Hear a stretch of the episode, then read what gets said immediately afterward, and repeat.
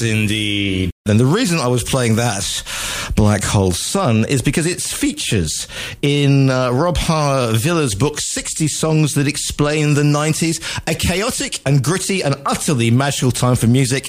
It's a podcast, it's a book, it's probably going to be a series of action figures next. Delighted to say, joining me live on the line, and he had his beanie hat on as well. It's Robert Harvilla. Robert, good afternoon to you, mate.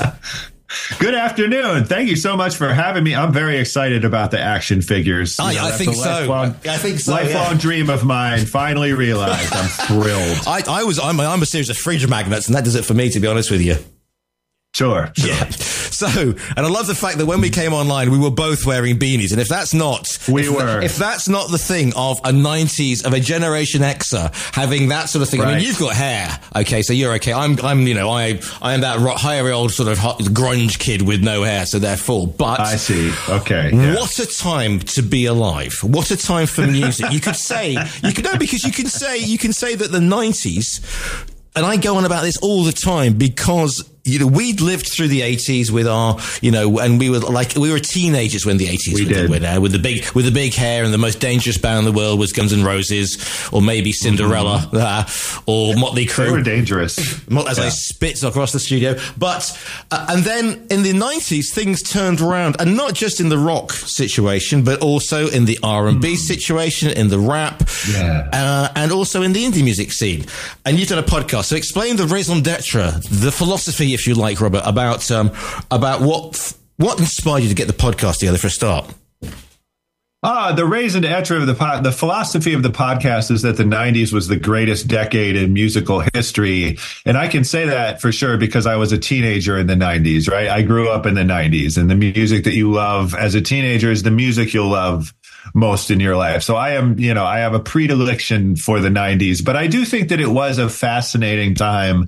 It was a golden era in multiple respects, as you said, in the rock sense, in the grunge, the alternative rock of it all, but also, you know, the Biggie and Tupac, you know, the chronic, you know, it was a golden age or one of the golden ages of rap as well. And I, I don't know why that is exactly. I think it being the last full decade before the internet took over everything is relevant. You know, there's it's the fact you you still had to watch MTV every day, right? You still had to buy CDs. You were still controlled by what was on the radio in your hometown. Like it it felt you you, you weren't as it, culture wasn't as atomized as it, as it is now. You've just hit on something that that crosses thing because pre-internet, you have to go and buy physical products, i.e. go down, maybe, maybe you'd order on mail order if you were a real rock fan from the back of a rock magazine or a newspaper, mm-hmm. but also MTV. And, you know, I'm, I'm first generation MTV. I remember going to people's houses whose, whose parents had MTV, had, you know, had yeah. MTV Europe.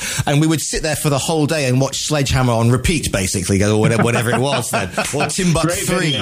Or Tim, Timbuk 3, exactly. Oh, exactly. Yeah, exactly. There, whatever happened to them. But, but, by watching that religiously, you got other you other things were dropped in. I mean, you know, there's right. there, you know, so other and as we hit the nineties, and uh, every what is it? Every rap video looks like it's it's produced from the inside of a cheese grater. That effect, and you've got Busta Rhymes, yes. and, and and you've got a young you've got a you've got a young sort of Wu Tang crew and everything else coming up. You're sitting there as as a, as a white rock fan, and suddenly you're seeing this other music that you wouldn't come across and thinking that's not too bad either. Right, right. Yeah. It's, I, I cannot explain to people now how important MTV was. You know, MTV now just plays reruns of that show Ridiculousness like 23 and a half hours a day. Like, empty, you know, just the fact that you would just sit there and watch videos, like you said, all day. Like, when's the last time you just sat and watched a whole music video, like on YouTube? Right? Like just the fact that MTV was was so glorious and so singular in the 90s and I spent just thousands of hours of my youth just absorbed by whatever was happening. And you're right that it was it, it expanded your mind slowly. Like it was a monocultural type thing where everyone's watching the November Rain video at the same time, you know, and everyone's exposed to the same like 20 songs over and over and over and over again. But it does help you also to branch off into whatever you're going to specialize in, you know, as a teenager in the 90s. And also, it's an incredible, colourful. I mean, okay, you know, I, I, you know, I come in the 80s. I'm a goth because I come from the north, from the Midlands of England, an industrial area. Yes, yeah. Then yes, I moved to Spain. Okay. Very difficult to be a goth in the Mediterranean. You don't last long. That's we, tough. We don't like direct no, sunlight. You. You, you know, you're going to faint. Okay, yeah. I, there's a story behind that. It involves a velvet waistcoat. I bet there yeah, is. indeed. But anyway, so, but incredible, colourful as well. If you think of the early 90s, we think about that sort of De La Soul stuff, and we think about Spike Lee, Do the course. Right Thing, yeah? Brian Yeah, Keith, Public Enemy, Keith Haring, yeah. Public Enemy, but also Ah, B50. Yeah, yeah. exactly. B52s. Bright, you know, Love Shack, okay, that's 89. And then we get into Shiny Happy People and Rome. And it was, Ah, yes. colourful. You know, and it, so it wasn't the, the, the type of music that was coming out was was colourful. It was bright. It suited the medium. And again, albums were bright and colourful. You know, the cr- you know Woodface, Crowded House, for example.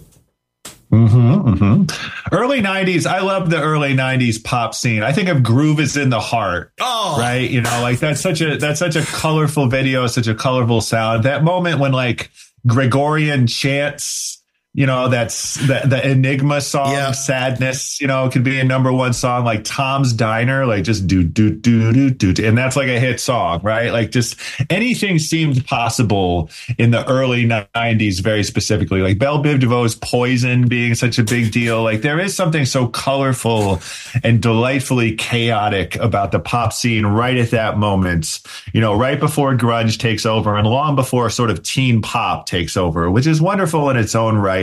But there is something about that specific moment from the late 80s to the early 90s that's really, really cool to me in retrospect. And as we said, before, I mean, we mentioned this before, but you you had to play. You had to have done the hard yards. We didn't have uh, an X Factor. We didn't have a Got Talent. You know, not really. So therefore, the bands that you saw uh, were normally pretty damn good. I mean, I saw Seal in Brixton Academy after the first album came out. Ooh. Yeah, yeah. I saw I saw Neville Brothers at Brixton Academy. Um, yeah, yeah, exactly. I didn't get to see Black Crowes because I couldn't get a ticket. But you you you went to see these. But I saw the Spin Doctors. Um, you know, and so these. Hey, that was my first CD. That was my first CD. Pocket full of the Kryptonite. Spin Doctors. Absolutely. Had it on cassette. Little Miss can't be wrong. Had it on cassette. Ooh, cassette. Yeah, cassette. That's even cooler. So this is two, this is two Gen X's, by the way, talking, ladies and gentlemen. So there you go. Please tune out. Uh, no, but but what I'm saying is, whereas now you get you know a one hit wonder, you get the the movie crossovers, the whole thing. Sure. Then that you know back back in back in the day they had to had, they had to play a bit and you know we talk about the the impact that the grunge hit or any of these bands hit or the or the the R and B that suddenly hit with you know gangs you know with uh, Gang Starr etc but they'd all done the hard Yeah. yards Right. I yeah, it's it, it did feel like you had to work a little harder back then and just the way that being on a major label was the only way to get on MTV, right? You know, and I don't think it's a coincidence that the 90s is also when selling out becomes a big deal. You know, when Green Day is really agonizing you know, between like being superstars in the East Bay in California, you know, at this one club at, at Gilman in Berkeley versus, you know, selling, you know, tens of millions of records nationwide as they did. But, you know, they had to leave behind, you know, their roots in the East Bay. They were rejected, you know, by their hometown, by their home scene because they'd sold out. You know, I, this is what's interesting to me about it all being pre internet, right? Is that you had, if you wanted to be heard by me, you know, growing up in Ohio in the mid 90s, like you had to be on MTV or you had to be on the radio. And the only way to do that was that I like the, the hard yards is a great expression. I'd never heard that. And you had to do that. You had to be on a major label, you know, you, and you did have to be a little better, you know, than somebody just putting something up on SoundCloud now, you know, right? I, I, I get that. I totally get that. What is it? If people, if they don't, if they don't get you in the first thirty seconds, if you don't drop the chorus in the first thirty seconds of a song, then they're not going to listen Spotify. You need to put in the work as a listener as well to get it, don't you? That's right. Absolutely. I worked very hard as a listener in the 90s, and I want people to know that, right? You know, just the idea of physically driving to a record store, you know, with a $20 bill and you had to pick one. Yeah. Like, which of these CDs am I going to listen to hundreds and hundreds of times to get my money out of it, right? Like, Yeah. I just, it's, it's a foreign concept to explain. But also, and again, kids ask your parents, but the the the, the the the fascist ideology of a music store because you had to be, especially for your teens, because you can't go in, you can't go in and get something by I don't know, New Kids on the Block, can you? You've got to get something that's cool but not too cool. No, so you get something would, they would kick you out. Well, exactly. Yeah. But you know, if you go in, if you go in in '94 and ask for Guns and Roses, you get sneered at. So you have got to get something that's because there'll be there'll be a bootleg yeah. the, the the record store guy or the assistant will know. I mean, High Fidelity, the movie's got it straight off on the bat on that one. I love it. I love that movie. I unfortunately I was dating a girl at the time who was like, that that guy reminds me a lot of you, and then we broke up shortly thereafter. The Jack Black didn't occur to me is it? Yeah, no, it was the John Cusack figure, which oh, is arguably that's, that's even good. worse. That's, like, that's okay. Yeah, well, Jack Black is enjoying himself and seems a little more comfortable in his own skin than John Cusack does. And John Cusack just sits around listening to records and antagonizing women, you know, and, and it's that that's it was a bit a little bit of a bummer how much I identified with him at the time. But yes, that the record store idea, you know, like somebody comes in and asks for, you know, I just called to say I, I love, love you. you. It's like get the hell out of here. You know, like that that was very the fascist ideology is exactly the way. It's for my daughter, is she ill? Yeah, I know. That's right. Is she ill? Is so good. That's right. but also, I mean, we're talking about against sort of against manufactured groups, but there are because I'm just thinking back. We do get a resurgence of the Dreadwoods. I mean, if you think about it, NSYNC and uh, New Kids on the Block, and I yeah. and, I and I will wash my mouth with whatever, and the Spice Girls come along and all the variants. So oh, there sure. is, I know there is, a, there is still a market for that, isn't there? Of course there is, you know, and by the 90s, again, like when we think of pop in the 90s, I think people do go to the end, to the Britney Spears, yeah. Backstreet Boys, the Max Martin of it all, the TRL, you know, suddenly MTV is, is almost entirely total request live, you know, and the screaming girls in New York City, you know, at the window or whatever. That's what MTV becomes. That's what pop becomes, yeah. you know, and that's a very fraught topic. Like trying to talk about Britney Spears, you know, in 1999 now is yeah. quite challenging, you know, just as a human being. But like that is what pop became, you know. But you're right. Like I, when I was in junior high, then you know, every girl had the New Kids on the Block button, right? Like it was like a giant. It was like a campaign button of their favorite number of, of, of, new kids on the block, you know, and none of those girls would talk to me. And it's like, I guess uh, this, this, is what pop music is. Indeed. Do you, I mean, going from Britney to Brit Pop, see what I did there. How do you, how do you, you know, how, how, what happened with Brit Pop? Suddenly it was, it was, it was, it was fashionable to be British again, uh, or to more specifically to be English again. At least you had to be from. I pretend that you were from the East End of London, Goldblumy Park life, or or just be a Gallagher brother because that was enough. Sure. I it was very it's fascinating in retrospect to think about me being in Ohio yeah. and not knowing anything about England and suddenly everything that I know about England is being filtered through the Gallagher brothers, right? Or Blur or Pulp, you know, like yeah. common people Common People is the song that has really endured for me. Is like I just I just love that song so much. But yeah, it was just it was so fascinating. It was so perverse almost. And there was a very touristy type aspect, you know, where you get the Park Life CD and suddenly you fancy like that you under you start using the word fancy, you know, in conversation and you start thinking that you understand what it's like to be on the dole in England, you know, and you, you just start t- using the language without really knowing how the language language works. Like I do love that element of pop music that it does allow you to be like a tourist as long as you understand that that's what you are. I think that's a very funny and very cool thing that like a travelogue touristy element to it. And Britpop was great for that, you know, growing up in the American Midwest. I've got these images of you, you know, with a Union Jack waistcoat, you know, slumming around. Oh, totally. I was the hit of my high school, you know, in Cleveland, Ohio, and that stuff. They loved me. I, I, had I, I, had an art teacher in the, in the who was in who, who was in Kansas in the in the sixties, and he said that the funniest thing is when the Beach Boys hit, you had all these guys tearing around Kansas with surfboards on their car. Sure, you did. Uh, because because the yeah. nearest surf to Kansas is what four thousand miles away or something like that.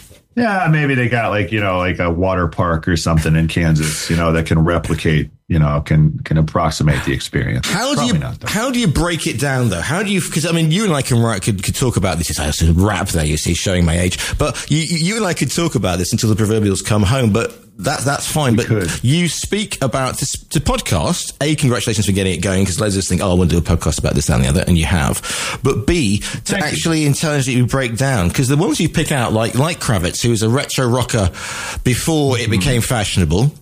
and sure. and and then other things like you know looking at the Cardigans and, and Lovefool, which was a massive hit because of uh, Romeo plus Juliet, Baz Luhrmann's thing. Yep.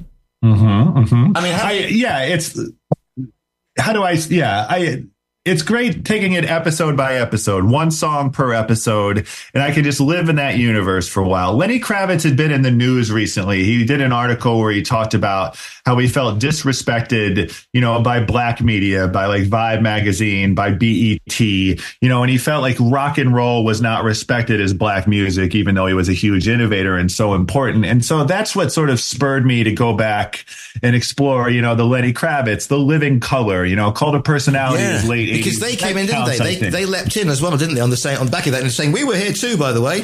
Exa- yes. They said, yes, we also felt disrespected and like we didn't belong anywhere. And I just trying to find pockets like that. And the Cardigans are another example. You know, this moment in the mid to late nineties, you know, Romeo and Juliet is how that song "Love Fool" gets famous, but there seemed to be a pocket there where the one hit wonders, you know, where the cool pop songs got a little cooler and more random. Like you get what you give or how bizarre or Steal My Sunshine, you know, right at the end of the decade. Like just pop music again, as you've been saying, got colorful again, got random and chaotic again. And I think the Cardigans, who had already been so successful, you know, as a sophisticated, sort of acidic, like yeah. Swedish pop stars, it's just such a cool catalog beyond that song.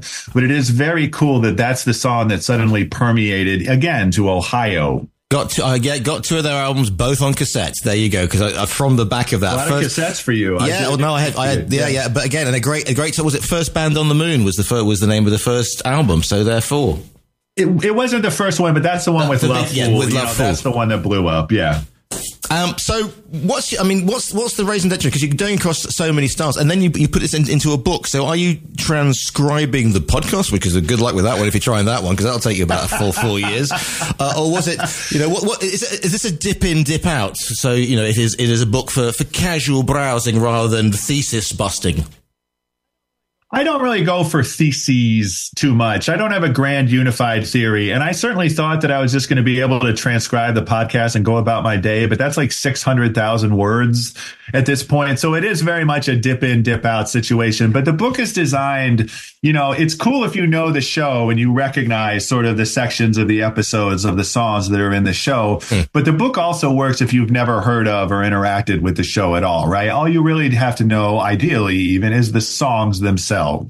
You know, so the book for me was about trying to find cool ways to combine these songs you know, and what do Kurt Cobain and, and, the notorious B.I.G. have in common? You know, obviously, just stuff like that. Just trying to find new ways to combine these songs and get them interacting with each other. And also, it must be quite difficult to sort of keep it in the day because because you know, it's it's 30 years ago now since some of this came out, and my goodness, do I feel old. but, you know, when, whenever yeah. anybody does a, does a, thing about the 90s, it's I suddenly, and here comes the backlighting, you know, Saint Kurt of Cobain, he was a visionary, he was, a, you know, right, I remember, right. I remember seeing Nirvana on the, on the word in the UK when they first came over at some ungodly time when I come back from the pub thinking, who on earth are this lot? Because we hadn't seen anything like them before. And it wasn't, and everybody goes, oh, I saw them the first time, they were amazing. And, you know, and again, Nirvana albums right, were a difficult listen, but now, of course, they were my mm-hmm. goddaughter was wearing a Nirvana t-shirt, but she actually knew That's the music. Right. No, she knew the music, okay. so that was okay. But sure, uh, you know, as all dead rock stars happen, they are, you know, it's like, oh, okay, mm-hmm. so Cobain is this figure, Tupac and Biggie, you know, saints, at the well, bleeding well weren't, mm-hmm. um, and so to, to, it must be quite difficult to actually not go down that route of sugar coating some of the stuff that people got up to and, and, and, and the, the effect. Cause it's very easy to say, you know, I was one of the first ones who realized what P. Diddy meant, et cetera, et cetera. Right, right. Yeah. One of the chapters in the book is about, you know, Kurt Cobain, the Notorious B.I.G., Aaliyah, you know, Selena, you know, just an example of, you know, tragic stories, you know, pop stars who died young and therefore became canonized. You know, they're almost sainted and now they're murals, right? Or they're statues or whatever. But you sort of forget what they were like as people. You know, not that I know, you know, not that I knew them, but I, the, the idea behind both the show and now the book is to try and rehumanize them you know, and try and bring them back down to earth where they can just walk the earth like normal people and to try and replicate the experience of hearing this in real time. You know, when you hear, like you say, when you see Nirvana for the first time, you know, who the F are this lot is verbatim my reaction to Nirvana the first time, right? Like you don't know that they're going to be famous. You don't know that this is the band that's going to define the decade retrospectively. You don't know that like girls are going to be wearing their t-shirt, teenagers are going to be wearing their t-shirts, you know, in 2024. And so you're taking all this on its merits as it's happening. And that's a way different way of hearing, you know, smells like teen spirit than like knowing that it's this super important song. Like I just, I try and recreate the experience of trying to process all this music in real time and not knowing yet who the winners and losers are. So you mentioned in the podcast just briefly, Portishead, who are trip hop. Again, I was a big trip, you know, massive attack, tricky, Portishead, sure. all that scene, all very laid back. I was living in Brixton at the time, so the atmosphere helped, quote unquote. That's very cool. Yeah. So, yeah, yeah, I got, yeah, yeah, there's a book in that myself. But, yeah. um, you're a Portishead gig and you get, you get involved in, is it, is it a mosh pit? Is it an altercation? What happens with you at Portishead? Well, okay, so there's a live album. Portishead put out a live album at Roseland Ballroom um, after I right after the second album, yeah. right? You know, and they I, I thought it was MTV, but I don't think it was MTV. There was like a special. There was an unplugged type special, and then they put out a live album. And you know the song Roads yeah. by Portishead. It's on the first record. It's on Dummy. It's this beautiful song. It's very spare, very eerie, and you just focus in on Beth Gibbons, on the singer, you know, and her passion and her intensity and her sadness. And there's a moment on that live album, the live version of Roads, where this dude like whoops like right in the middle no, of the song. That like this really intense whoop. moment. Uh. The American whoop. It is a super. This is an ugly American moment, absolutely for sure. And in the Portishead episode of my show, you know, I talk about Glory Box. That's what the main episode is about. But I talk about this scene and I fantasize. This did not happen for legal reasons. I feel the need to. I didn't okay. actually oh. do this but I, I, I did fantasize about beating that person up. I, I I wished that I could be there at Roseland Ballroom watching this epic performance. And then when that guy whoops, I just start beating him up and like throwing him out a plate glass window and just removing him physically from the presence, the premises, yeah. you know, yeah, like I'm like I'm an action movie star or whatever. I just I do not like that guy. I do not like that whooper. Uh, and I, I, I'm so angry at him still for disrupting the majesty, you know, that was Portishead Live. Uh, you know, that's that that's why we need a, something that breaks up the time space continuum, so we can send through a, dr- a, drone through a there, time machine, a, a drone, a drone okay. strike on the guy. if you start, if the enemy sees you going woo, that's you know, and it's not a sing along section or it's a quiet section. It's a super quiet. There are no sing along sections. The Portishead, songs the Portishead, yeah. the Portishead sing along book is not available in your stores for Christmas.